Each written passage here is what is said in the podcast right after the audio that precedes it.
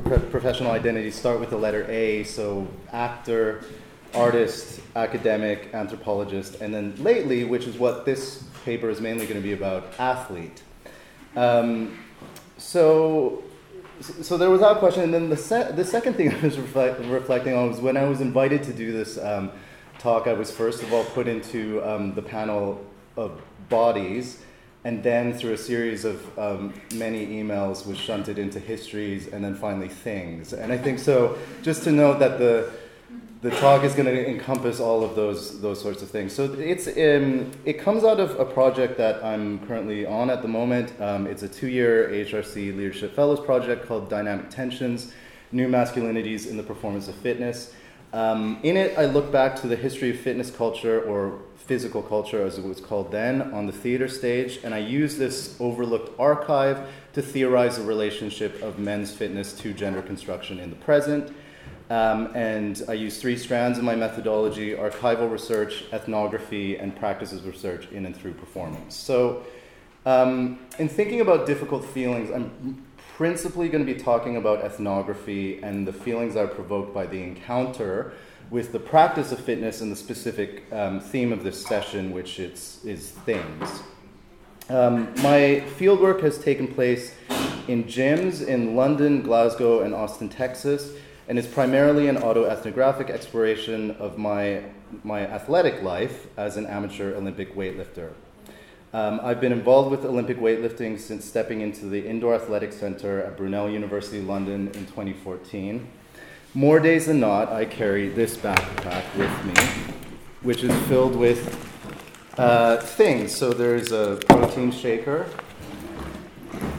um, weight, weightlifting straps, more of which later. Uh, weightlifting, so this is my training notebook, uh, wrist wraps, uh, chalk, and then the things to wear. So tights, t shirt, uh, knee sleeves, uh, and finally weightlifting shoes. So that ensemble of things um, is carried to a place that looks much like this, um, uh, to a place where there's another set of objects barbell, uh, plates, and platform. So, in this presentation, I want to explore the affects and intensities prompted by the encounter of my body with this equipment. Um, the presentation will take two parts. So, in the first part, I explain why these feelings might be considered difficult, um, and I'll use the example of these uh, lifting straps to demonstrate something around how an object might become a marker of identity. Because these probably look fairly unfamiliar to, to most people, but um, so I'll explain more about that in a second. Um, in the second part of the presentation, I'm going to be drawing on an in progress chapter of my current monograph to explore how feeling with these objects might enable new insight around men's bodies, labor, and strength. And I'll consider the role of objects in strength performances in the Victorian and Edwardian popular theater and their changing ambiguous status. And then finally, I'm going to put this archival research into dialogue with the status of things in contemporary strength sports. So, part one is called Difficult Things. In her article, Dances with Things, Robin Bernstein proposes the concept of a scriptive thing. A scriptive thing, she writes, quote, like a play script, broadly structures a performance while simultaneously allowing for resistance and unleashing original live variations that may not be individually predictable, end quote. Her focus is the way in which agency, intention, and racial, racial subjectification co emerge through everyday physical encounters with the material world. Things script behavior either through determined actions, such as the sequential pagination of a children's book, or prompted actions, such as a racialized doll that is made of a specific form of rubber that scripts broadly violent play. So that's the kind of theoretical concept I'm working with. It's useful, I think, in understanding the things of fitness culture, as they do not script behaviors in precisely the same way. So some things are already understood as part of a network of what Heidegger calls das Zeug, or equipment, i.e., those ready to hand things whose function, use, and action is immediately apparent. So, those would be the things that fit into um, a costume and clothing. So, you, you know, it looks slightly different, but you probably know how to use it. Weightlifting shoes have this slight heel on them, but nothing is fundamentally changing about them. So we basically know how to interact with the shoe without necessarily needing to figure out like what is this thing. And so, so that's already a, a kind of ready to hand object. Other things, though, um, such as fitness machines, uh, script behavior through determined actions. A bodybuilding machine, um, this uh, incline Chest press machine, for example, might feel unfamiliar at first, but once your body encounters the machine, measures itself against it, you get a feel for the movement, you see where the joints are. There's only one way in which the action can actually go. Um, but there's a third uh, category of things, which are the things that I mainly deal with, uh, which are the things of strength sports. Let's see if this. Um, um,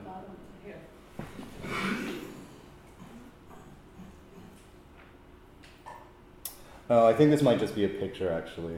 I thought it was a video. I guess it's not. Um, so barbells, barbells and plates. Um, these prompt actions in an unclear, ambiguous way. The purpose and nature of these things, their weight and mass, also resists the action that you are trying to accomplish. So barbell loaded with 100 kilos prompts numerous actions, clean and jerk, deadlift, back squat, front squat, but only through the acquisition of a technique. Um, or embodied knowledge. So, as much as I would love to have brought the barbell in today, um, I can't. So, I'm going to illustrate this thing being through the example of lifting straps. Now, lifting straps are just basically made from seatbelt material. Um, which are sewn together at the side, and this is a particular type of them that uh, uh, mainly Olympic weightlifters use. Um, they're, the first time you do it, it makes no sense. So they, they basically loop around the bar in order to um, in order to facilitate your grip so you don't have to worry about your grip when you're lifting a very heavy thing. And that action you have to do one handed around the bar. So they loop around the bar like so, your thumb goes underneath in a hook grip, and then you hold the, you hold the bar. Um, that action takes a very, very long time to get because there's nothing in particular about this that prompts that sort of afford. There's no affordance with the human body that prompts that action. So you have to learn it. You have to learn it through a series of techniques, um, through practice, through discipline. And that identity that you develop through those techniques must be constantly trained and negotiated. And I think that that, uh, that uh, constant repetitive uh, training prompts those difficult feelings for me. So, my performance of an action, a snatch or clean jerk, deadlift, my performance of an action with a barbell or straps is a marker of my belonging to a group or identity. Um, and in my first two years of training, as I began to master that technique of the snatch or clean and jerk, I felt a kind of anxiety that I would lose it. Um, I would feel anxious that I would lose strength even as I grew stronger. So my love for training, my, my desire, my, um, my obsession with it was therefore accompanied by a kind of strange uh, worry and anxiousness, I had to train or else I wouldn't be able to train. And there were other difficult feelings because uh, my mastery of technique prompted quite ugly feelings of hierarchy over the others who had less mastery. And in some cases, it was just that feeling of strength. I became that guy.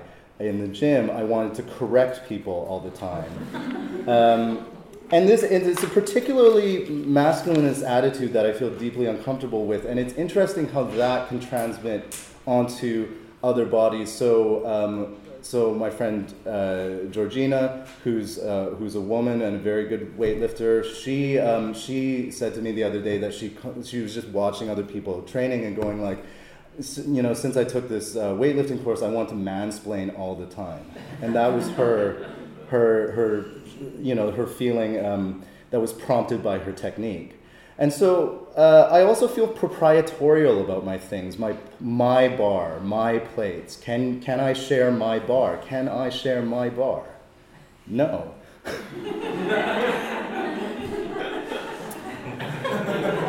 and then I think there are the difficult feelings that are prompted by the way my practice pulls me away from what is supposed to be real life and specifically work. So there's questions around um, the feelings around labor. So I train over eight hours a week and most weeks 10. And there's something quite furtive about sneaking off um, after teaching to go lift things with student athletes or showing up to staff meetings and theater outings with the sweat drenched gear in my bag, not showered, etc. So, in summary, difficult feelings are prompted by the fact that my network of things or equipment represents a kind of mastery over both technique and the material world.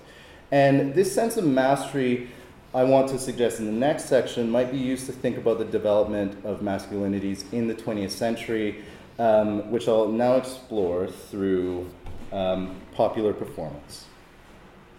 So, bars, plates, straps, all of these things um, have a history in sport, but mainly in theater, in strongman performance. So, in conventional historiographies of physical culture, it's often assumed that strength performances led directly into contemporary fitness. But what I want to do is compare how objects were used, appropriated, and misused in strongman in the late 19th and early 20th century, um, and compare that to the feelings prompted by strength, strength sports in the present day. Um, my argument is that a shift from strongman as a spectacle of mastery to strength sports as participatory practice for the circulation of affect says something quite important about the complexity of masculinity as a construction. By staging an economy in which things feel difficult to master, which is to say, things feel difficult to transform, produce, or exchange in the commodity form, uh, modern strongman performs a kind of post industrial anxiety over masculinity and labor. So, in the 19th century, strength acts mainly appeared in three places the circus, the Dime Museum, and the North American Vaudeville Theatre and its British equivalent, the Music Hall. And all three of these sites are popular performance sites. So, the defining characteristics of popular performance um, involve, according to Ollie Double, a direct connection between the performer and the audience, um, a sense of skill and novelty uh, it, uh, rooting in the present moment, and finally, an interlacing of performer and role. So, what popular performance isn't, according to Double, is narrative driven drama. So, rather than story, what the primary driver um, of strongman performance was is the feat. Um, a feat of strength um, was basically what people came to see. So, according to the strongman Harold Ansorge, the difficulty of a feat does not necessarily prove it good for stage work. A feat must have flash and action to draw the attention of the audience. Um, so, already we see a kind of economy of attention uh, that makes this feat resemble stunts, which is a related category of performative acts that similarly balance a sense of risk, attention, and economy. Kristen Smith argues that stunts embody concerns about the financialization of the economy in the 19th century, and specifically around speculation, risk, and what Marx calls fictitious capital. Uh, stunts were often performed to drum up interest in a corporation or a product, um, and they therefore express both the act as well as the advertising. Um, a stunt generates uh, value for the company which it is intended to garner attention, but as well, it generates value for the performer who, through the performance of labor in the present, is therefore able to bet on future work. Um, so the speculation is therefore accompanied by considerable risk. So Kristen Smith's example is a stunt in which a performer was electrocuted and died while riding his bicycle across a live wire. Um, and she argues that stunts embody a fantasy about financial capitalism that, quote, precarity could be invited, yet at the same time entirely negated through the skill of an individual body, end quote. So the strongman feat functions in a similar way. They generate value for theater owners who could boast of the best bill in town, and they increase the possibility of future employment for strongmen who literally had to circulate um, through a circuit of theaters. The normal engagement in theater was only one week, and there was rarely any permanence to this work. So by the early 20th century, what we see is an intensification of novelty. Um, so mainly I'm working from a collection of um, vaudeville reviews held at the Billy Rose Theater Division at Lincoln Center. Um, in it, there's over 30 individual strongman acts between 1908 to 1919. Um, and the descriptions demonstrate how attention was generated by the strongman. So, weightlifting, a simple feat of weightlifting, had to unfold in stages. So, firstly, the apparatus, a dumbbell, for example, would be brought onto the stage by three stagehands. Um, then uh, the strongman would juggle the dumbbell, raise and lower it, place it on an end of his springboard, jump on the other end of the board, and catch the weight as it was hurled through the air. So that's a description from a review. Uh, finally, says the reviewer, hanging by his knees from a trapeze, the strong man held this dumbbell with his teeth. Uh, end quote. So the escalation of the act masks the initial misdirection. So the stagehands, through their business, invest the dumbbell with much more weight than it actually has. Um, another prominent feat of strength was the misuse of other objects, such as Army and Navy equipment, um, especially in the um, around the time of the First World War. So juggling cannons, carriages, anchors, um, as well as everyday uh, objects in everyday life. Um, the other prominent part of strongman performance was feats with living weight, um, which were other people. Um, and so the living weights were practical on the circuit as um, because the use of audience members was much preferable to carrying around several hundred pounds of weight for a feat. Um, but they also mitigated against claims of fakery. Uh, so, in a letter to the circus strongman and physical culturist uh, Ottley Coulter, uh, George Jowett wrote, Quote, when in New York, I was told to do away as much as possible with weights, as the public were fed up on them through so many fakes and they liked novelty the best, end quote. Um, but George Jowett's tolerance for novelty and veracity stopped at this, the tomb of Hercules, a well known feat in which the strong man would brace a board across their thighs, abdomen, and chest in a bridge position while supporting stupendous amounts of weight, using other people, animals, or automobiles. Um, responding to Ottley Coulter's suggestion to include this feat in their act, George Jowett wrote, quote, I never figure on killing myself. Uh, so there is a real risk and danger involved in Victorian and Edwardian strongman performance. And this risk contributed to a kind of mythologization of the strongman. The stories of successful feats of strength enabled theater managers to speculate on their ability to draw in crowds, though the promotional materials can rarely be counted on as evidence. Um, so that's the history of, of these things in strongman performance. Um, now, what exactly are we looking at when we look at the thing? Um, objects in strongman performance are not really props. Um, Andrew Sofer notes that props are objects that are in some way moved, transformed, or manipulated by actors. Um, but mainly he's talking here about actors in a fiction, in a narrative. Barbells, chains, and bars, uh, the nature of those objects is to resist incorporation into a fiction. To a turn of the century audience hungry for novelty, the value of the strongman feat rested on its ability to seem real, meaning that the best acts would resist the theater machine's ability to, quote, ingest the world of objects and signs only to bring images to life, end quote. Um, so, the objects of strongman feats do not pretend to be anything other than they are, unlike Peter Handke's famous in the theater, a chair is a chair pretending to be another chair. Um, in many cases, a barbell, for example, reasserts its essential nature by being misused. Um, so, one example is um, a turn by W.S. Harvey um, from 1915, which was a 14 minute act staged in interior set, um, a bedchamber. Um, the furniture initially appears part of a dramatic illusion, which is then vitiated by uh, W.S. Harvey's feats. So he balances, according to the review, he puts on his chin all the furniture in the room until he finishes up with the full size brass bed. So, upon being misused by the strong man, the furniture reasserts its own will. It objects to its use in a fantasy. So, this is the thrill of the feat, and it was most spectacular and astonishing when there was the possibility of actual failure and injury. Um, so, in 1909, the New York Clipper's vaudeville man breathlessly recounts a performance in which Lionel Strongfort's Tomb of Hercules act with an automobile filled, with people um, went wrong. Quote, he was crushed to the ground just as the automobile reached the middle of the bridge, and the settling of the bodies down on the supports at the other side was the only thing that saved him from being killed, apparently. End quote.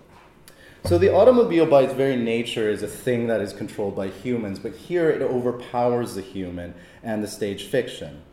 In such moments, we feel a, frisson, what States calls, quote, the shudder of the object's refusal to settle into the illusion, end quote. Um, but, as the Clipper reviewer notes, if it was too risky or too real, the act would fall flat. Um, so, for Strongfort, who was nearly killed by the car, applause for his feat was naturally silenced because of the fear that he had been badly hurt. So, in Strongman, the possibility of real danger was balanced with the need for mastery to secure continued employment. So, many strongmen were actually fakers as opposed to lifters. There are numerous ways in which the strongman tampered with objects to accomplish feats, including draining lead shot for filling a barbell into holes in the floor, um, fastening the apparatus to the stage to make it impossible to lift when tested by audience members. Um, and through these manipulations, objects do become props. They are more truly the sense of the property of the performer. In the economy of the theater, heavily dependent on novelty, mastering the objects through such fakery became essential to maintain the fiction and fantasy of uh, late 19th and early 20th century strongman performance, which asserts that certain bodies, uh, certain male bodies, might ex- exceptionally escape the vicissitudes of a newly risky and precarious economy of speculative capital and financialization. So, what does this have to do then with contemporary strength sports? Um, and just like some brief remarks to conclude, strongman performance um, has become uh, a really kind of ubiquitous form of, of, of, training in contemporary fitness. So, even in um, mainstream gyms, you might see like tires and, and battle ropes, those, those sorts of things. Those all kind of, kind of come from the history of strongman performance. Um, but in London, at least, um, strongman is offered as a standalone mode of, of progressive training um, through classes in at least five locations. So there's dedicated venues: City Strongman, Strongman Boot Camp, Genesis Gym, Commando Temple, and the Foundry, which has two locations. Um, CrossFit Strongman workshops are are delivered in numerous CrossFit boxes across the world, um, and so we might say that Strongman with its almost endlessly arsenal of creatively misappropriated things, has become a kind of participatory theater, with the audience stepping into the role of the strongman. So while the spectacle of strongman in the Victorian and Edwardian music hall represented an ideology of accelerated 20th century industrial capitalism, which sought to transform matter into a system of things, um, equipment, or tools. Um, Uh, contemporary strongman as participatory practice courts failure, as failure is the thing that builds strength. So, in seeking to train with objects like stones, tires, and yokes, participants in the strongman training are attempting to master the audience, but also to experience the feeling of the willful object, the object that resists our use and its place in a network of affordances that is determined exclusively by human action. So, in this way, strongman training does not reject the possibility of human mastery, but embodies anxiety over it, related to a historical shift to a globalized post industrial capitalism in which material labor has not been replaced, but rather hidden in the margins of the world. So, I think this um, ambiguity between mastery and the actual feeling of um, of the potential being cru- potential failure and being crushed by a thing is what prompts these difficult feelings. So, difficult feelings in two senses. The actual feeling of the object is difficult. It's a thing that is difficult. It's difficult to do, to lift. Um, but that difficulty, when mastered, I think prompts another set of complex feelings that um, that intersect in a really interesting way with issues of masculinity and capitalism. Um, so I look forward to discussing that in the questions. Thank you very much.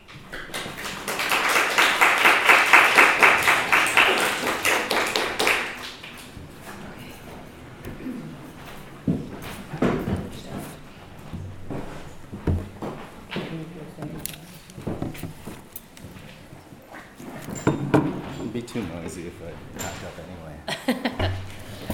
I, uh, Oh, I have to say that for a while there, somebody had left their their um, jumper in the gym locker that I always use, and I was like, "That's my locker." and I, but I didn't want to leave it, remove it, because every day I was like, "Well, maybe they're here somewhere," and they didn't lock it. And, but then finally, I said, "I, I took it out." I understand those feelings of propriety. Okay. Um, thank you, Fintan, for this invitation. And I'm, I'm really going to try to talk a little bit about some experiences I've had dealing with um, difficult or uncomfortable feelings here and there. Um, I'm just going to go ahead and start just by saying that I'm going to do this in three recollections that lead me to these different topics. So, recollection one being uncomfortable. So I want to start with a recollection from the closing session of the 2014 ASTR conference, that's the American Society for Theater Research. The theme of the conference was What Performs, which followed the year before's theme of the post thematic, in which I presented material about animal robotic interfaces, including a robotic cow tongue art piece, which we'll come back to. So these themes, I think, set the stage for the closing State of the Profession session called Materialisms and Humanisms New, Old, and Other.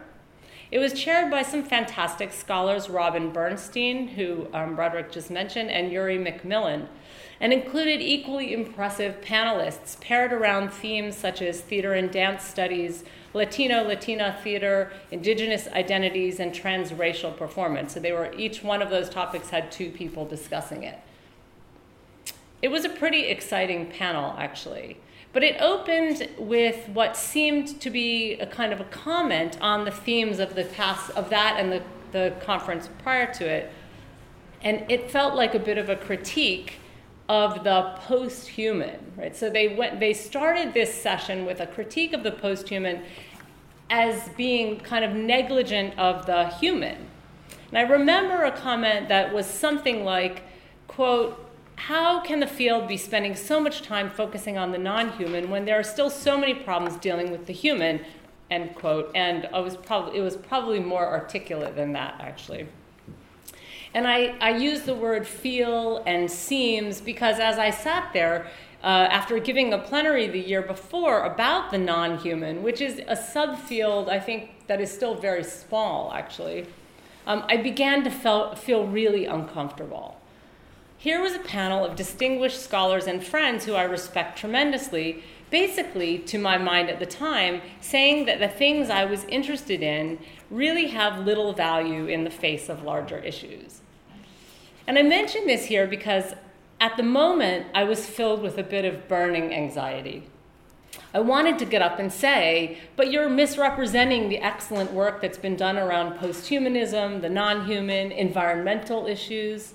And I wanted to say, no, this is a misreading of the post-human, um, the not, because I was thinking this is more like what you're talking about is more like the transhuman, and this is a misreading of the post-human, especially as it relates to the environment and the lives that um, that surround and support the human.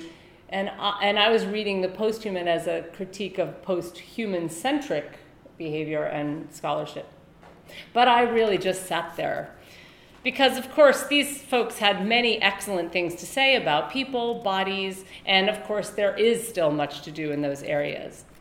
Nevertheless, it made me feel awful and frustrated and sidelined, even if this was only in my mind. Because somebody was saying about that moment, I think, Emma, where you feel like you've, you've gotten it wrong. I, f- I had that feeling at that moment. But for the past 20 years, and literally the past 20 years, I looked back and I gave my first conference as a PhD student in 1997. I've been writing about and invested in some form of the non human, beginning with forms of technologies on stage, which um, led me to uh, write Cyborg Theater, which is a theorization of how media and, media integrates with the body on stage to, to, as I theorize, come up with a kind of cyborg subjectivity. to a shift in focus toward a different non human other from the technological to the form of the animal, which has led to my current research and this co edited volume, um, Performing Animality. Although my research has all emerged from questions of the body, my training is initially as an actor and a director with a physical theater practice. My interests in the non human have been in relation to the human, often through a feminist lens and in performance.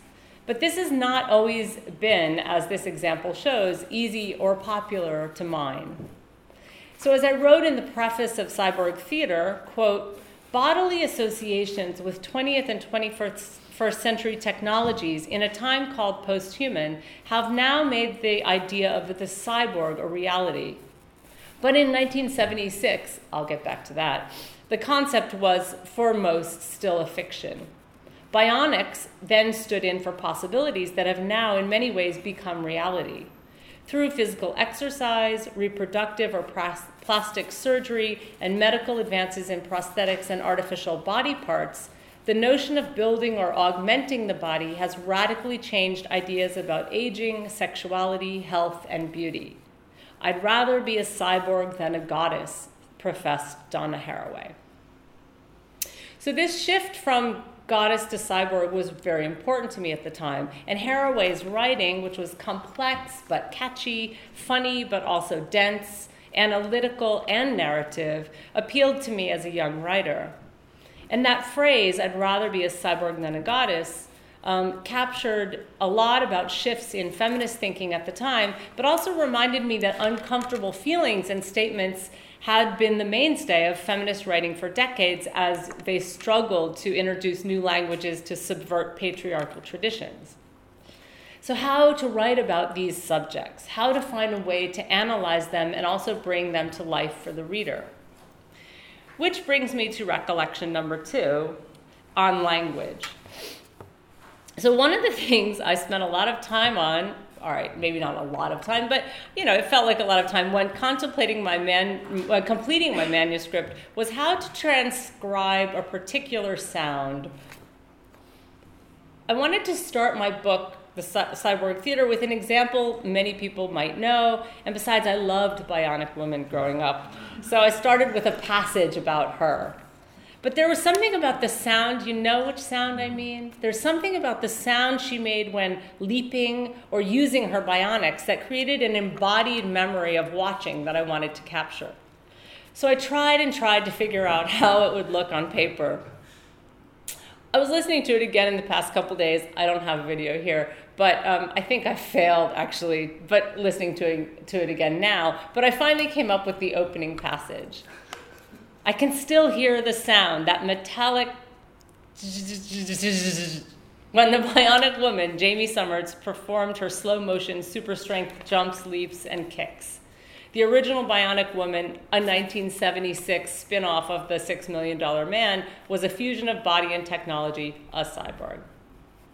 So there was something about needing to represent this technology orally to materialize it that epitomizes a larger conundrum that I've had across my research.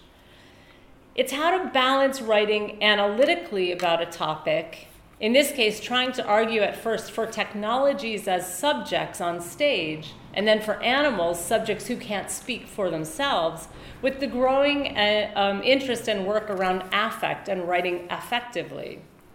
I began to feel that a lot of the people I was drawing on to support my research on the non human and, and also in technologies wrote beautifully and philosophically, performatively, but also politically ineffectively. And this became an underlying frustration for me. But these writers let their words resound, and I love this writing. So let's just look at a few examples of quotes that I used to, I think, start different essays. This is the first one um, from my essay, Reflective Viewing.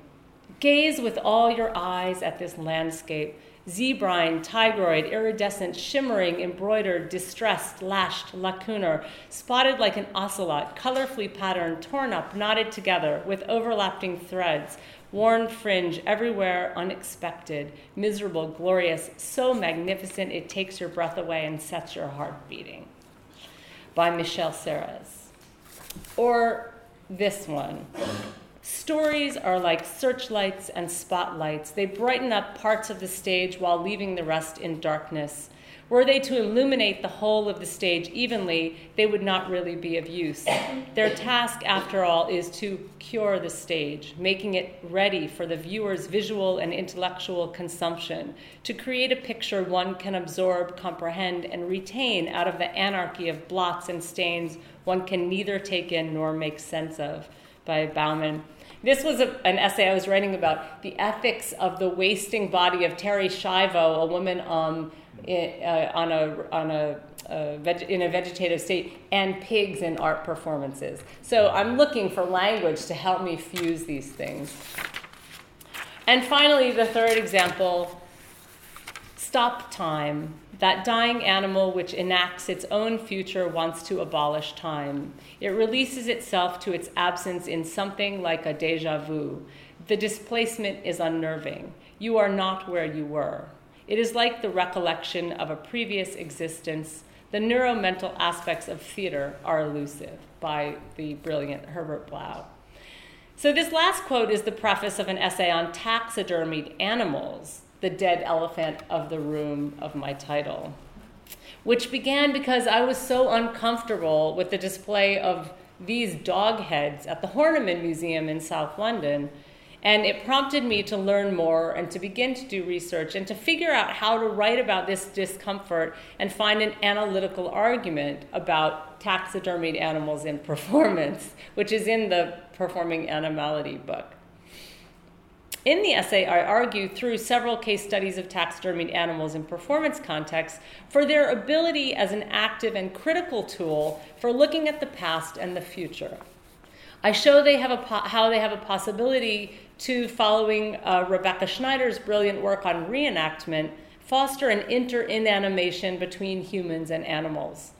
Like much of my recent work, I'm positioning animals, technologies, and humans in a triangular relationship to argue for the possibility of a becoming animate, which challenges the often unseen relationship between these elements to redirect thinking about their and all of our futures. So, from these examples, you can see that I am really attracted to writing that is felt in the body, that can approximate even a minute version of that chills down your spine feeling that you get in theater when you see an arresting image or hear a certain com- combination of sound and embodiment through song.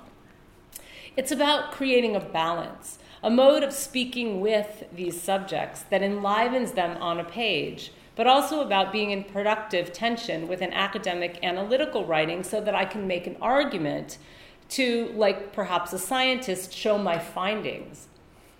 So I went so far as to try to articulate this in a theater journal essay I wrote called Animal Ontologies and Media Representations Robotics, Puppets, and the Reel of Warhorse, where I wrote, I tried to, to sort of figure out what I was saying, what I was feeling. And I said, Following scholars such as Deleuze and Guattari, my work has often relied on affective statements. It has relied on the power of art, performance, images, encounters, senses, smells to seize hold of ideas and our imagination and rethink these crucial relationships with non human others. As a possible way of seeing beyond the animal as, as strictly metaphor or symbol, Ideas of affect may better express ideas of relations between animal and human lives. Brian Massumi translates Deleuze and Guattari's use of the term affect or affection as, quote, a pre-personal intensity corresponding to the passage from one experiential state of the body to another, a state considered as an encounter between the affected body and a sec- second affecting body, end quote implying at least a relational encounter that can be applied to humans and animals. However, what has been most compelling to me as I work increasingly in this growing field of animal studies are the concrete and material realities of animals. When I find myself in conversation with anthrozoologists or zookeepers, animal rights activists, lab technicians, and bioethicists, among others, the animal in question are living, breathing creatures In these encounters, a turn to languages of affect can leave me with a sense of frustration. That was from the essay. So I'm arguing for a delicate balance. These subjects, in order to be made manifest in the work that we do, challenge us to represent them in all their complexity and at the same time trying to create some kind of an impact on readers. And this takes me to my final, recollect- my final recollection on ethics. Sitting in a small room at the, I think, 2012 PSI conference, Performance Studies International Conference in Leeds, presenting papers on a panel called Rendering the Animal Technologies of Animal Representation with my then PhD student Austin McQuinn and Deke Weaver, who's the director and author of the pretty monumental um, project called The Unreliable Bestiary. And it was chaired by Lourdes Orozco, who is the, my, my collaborator on performing animality. We finished our papers and we turned to the audience.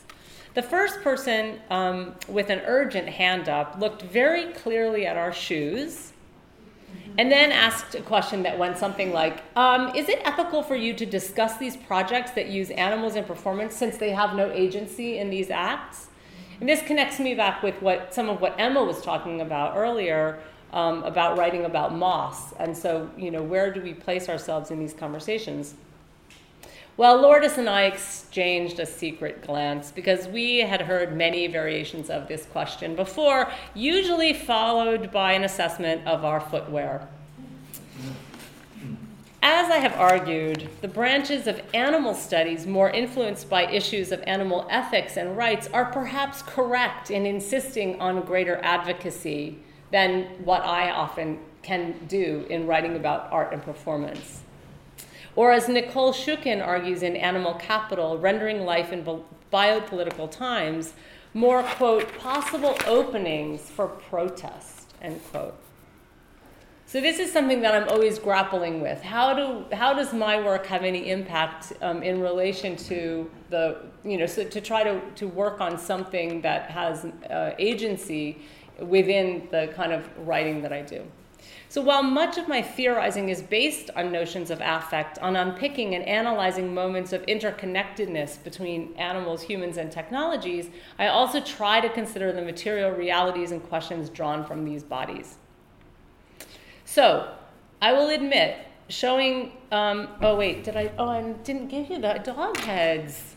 Sorry, because I'm looking at it and it's not on here. So this was, these were the dog heads at the Horniman Museum, um, which I just, I don't know, like, I saw it. They just gave. It was just a bizarre, effective moment when I stood in front of these, and I thought I have to figure this out. Actually, I talked to the curator um, at one point, and they said that there are children who they have to bring into the back room, and they they've made up some story how the the heads, the animal bodies are behind the wall because it disturbs children. This particular exhibit.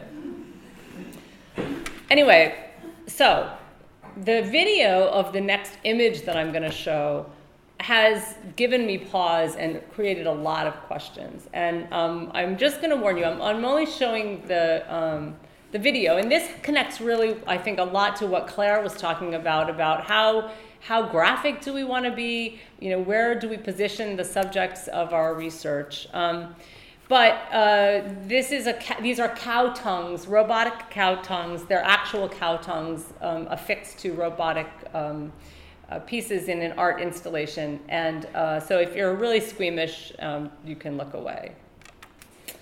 So I admit that showing videos of this image um, has made me think very hard about the agency of the animals and parts of animals uh, the artists and, and performances that I write about engage with. If the artist obtains these animal parts from a butcher shop that are meant to be eaten, does this make a difference? Do I have to foreground that? Is the, it, does it matter if the artist is a vegetarian? Does it matter if I'm a vegetarian? And what about the responsibility of writing about the artwork? Do I always have to have a responsibility to write on the side of these subjects who cannot speak for themselves? And what of the interaction between humans, technologies, and animals? Am I exploiting them or reifying this, this, um, these relationships by writing about them? Or is my work grounded enough in critique and knowledge um, to make people think differently? I'd like to believe it was this last one, but this is something that's always on my mind when I when I work with this kind of material. Um, I was really struck by the questions um, that were brought up in earlier by, about dignity and tact, and um, I think there are big questions also about the difference between people and uh, working with animal subjects. And in this case, this is from a butcher shop, which was intended to be eaten. Um, people eat cow tongue. So, like, and and yet the animal activists in the papers that I've given um, really oppose this kind of representation. So these are questions that I'm constantly grappling with in the work that I'm doing about ethics and agency. And I'd like to think that the work that I'm trying to do with this does give the, the sense of animal and animality some agency through the analysis that I'm giving, but the reality is the animal's dead, right? So these are these are very kind of complicated questions, I think. And indeed, this returns me to my first recollection, that of lamenting the discussion of the non human in the face of the ongoing struggles of the world. And yet, and, and even today, in relationship to the work that Claire was talking about, about people, torture victims, right? Are there equivalences at all? Yet, and perhaps like my wrestling over language of affect and how to achieve the appropriate and effective balance in order to have even a small amount of impact, I do believe that there's a critical need to attend to the non human and to our relationship to it, whether it's in techno- through technologies, environmental questions, or animality. Thank you.